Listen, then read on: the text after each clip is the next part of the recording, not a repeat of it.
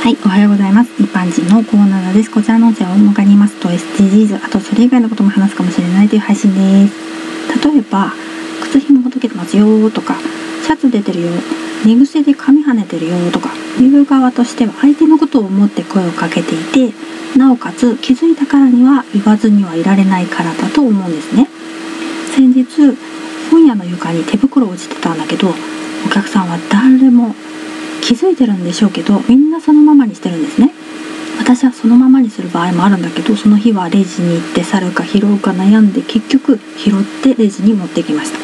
私はもともといろいろ見えてしまうというか、気づきやすい部分もあるし、ケースバイケースだけどおせっかいなタイプでもあるんですね。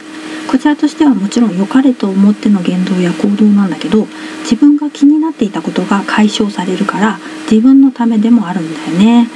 でももしかしたら相手からすると必ずしもありがたい話でもないかもしれないってこと。私だって外見のこと言われてほっといてよと思ってカチンときたこともあるからね。例えば A さんが〇〇してましたと人に言いつけることありますよね。自分は気づいた、教えてあげたっていう自己満であって自己承認欲求でもあるのかなと思うんですけどね。〇〇してあげたっていうのはボランティアだとボランティアしてあげた、手伝ってあげたになってしまうので、そんなつもりはなかったとしても根本の考えの部分がそうだと見返りというかお礼を期待してるかもしれないよね。でもそもそもボランティアってそういうものではないからね。ではでは今回はこの辺で、次回もお楽しみに。また聞いてくださいね。ではまた。